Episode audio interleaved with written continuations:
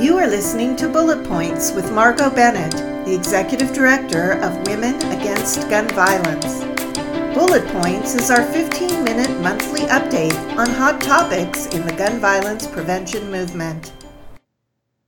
Good morning, everyone, and thank you for joining me.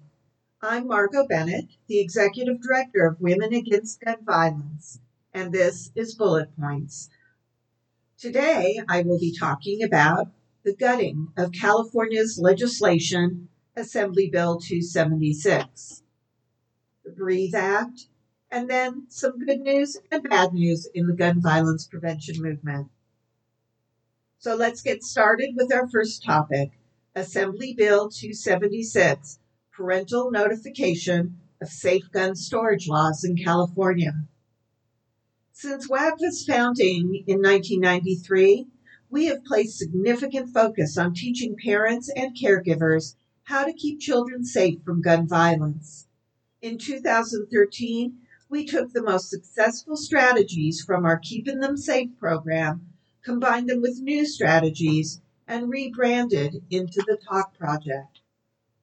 The Talk Project, which you can learn more about on our website, thetalkproject.org, works with school districts and healthcare providers to provide households with children the information they need about talking with family, friends, neighbors, and their own children about guns and gun safety. Our brochures, available in English, Spanish, Korean, and Armenian, have gone home to thousands of student households, and we have held hundreds of parent caregiver workshops that teach adults how to feel comfortable when addressing safe gun storage with family, friends, and neighbors. For the past several years, we have also worked with school districts to make safe gun storage part of their communications home. We've had great success with LAUSD as well as other Los Angeles County school districts making safe gun storage part of their student parent handbook and school registration materials. This is so important because we know that when guns are in the home and not correctly stored, there is an increase in the risk of suicide, unintentional shootings, and deadly domestic violence. We also know that guns from home factor into school shootings.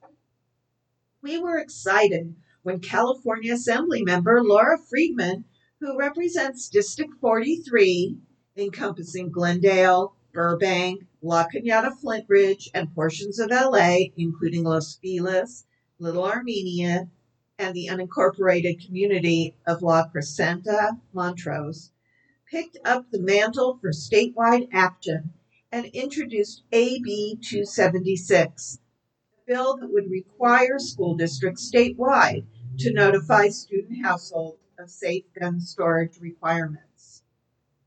We wrote letters of support.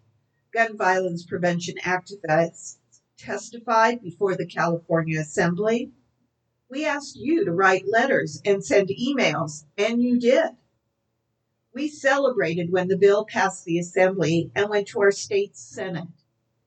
Critically, school districts in Southern California put their local efforts on hold pending the state passing this important legislation and issuing guidelines and requirements.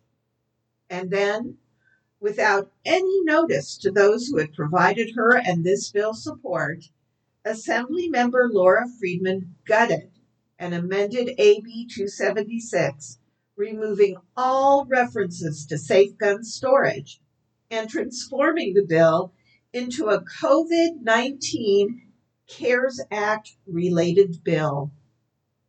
The bill, as rewritten now, has nothing to do with safe gun storage. This is a huge disappointment. With the surge in gun sales coinciding with stay at home orders during the current pandemic, children are more at risk than ever before. Deadly unintentional shootings by children increased 43% in March and April of this year, compared to average gun deaths during the same two months over the last three years. We feared that with schools closed and children experiencing boredom and isolation in quarantine, while at the same time gun sales surged, children would be at an increased risk of finding unsecured guns in their homes. It looks like our fears were justified. And yet, rather than focusing on our children, Assemblymember Friedman decided tax laws as they related to the COVID 19 CARES Act were more important. And once again, I want to stress that local school districts put their efforts to inform student households of safe gun storage requirements on hold while Friedman's bill worked its way through our legislature.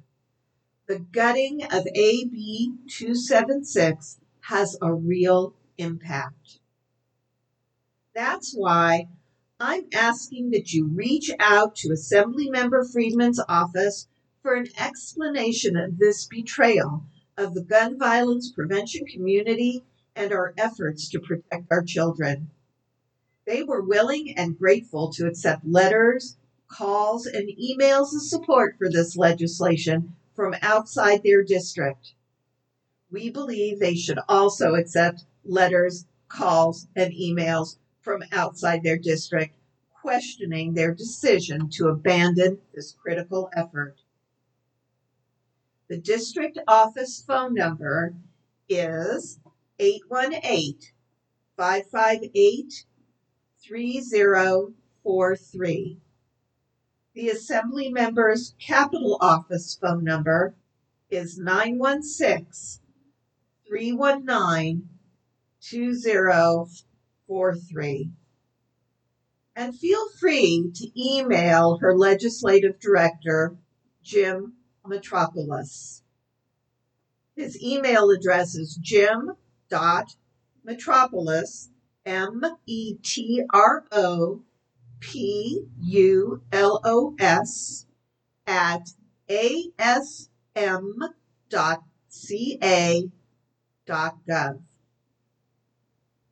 Our next topic is the Breathe Act. The Breathe Act is presented by the Electoral Justice Project of the Movement for Black Lives and is a modern day civil rights bill championed by Ayanna Pressley, representative of Massachusetts' 7th Congressional District and the first Black woman elected to Congress for Massachusetts, and Rashida Tlaib, representative of Michigan's 13th Congressional District and one of the first two Muslim women elected to Congress. This visionary bill divests our taxpayer dollars from often brutal and discriminatory policing and invests in a new vision of public safety. A vision that answers the call to defund, not abolish, the police and allows all communities to finally breathe free. The Breathe Act offers a radical reimagining of public safety community care, and how we spend money as a society. It brings four simple ideas to the table. One, divest federal resources from incarceration and policing. Two, invest in new, non punitive, non incarceration approaches to community safety that lead states to shrink their criminal legal systems and to center the protection of Black lives, including Black mothers, Black trans people, and Black women. Three, allow new money to build healthy, sustainable, and equitable communities.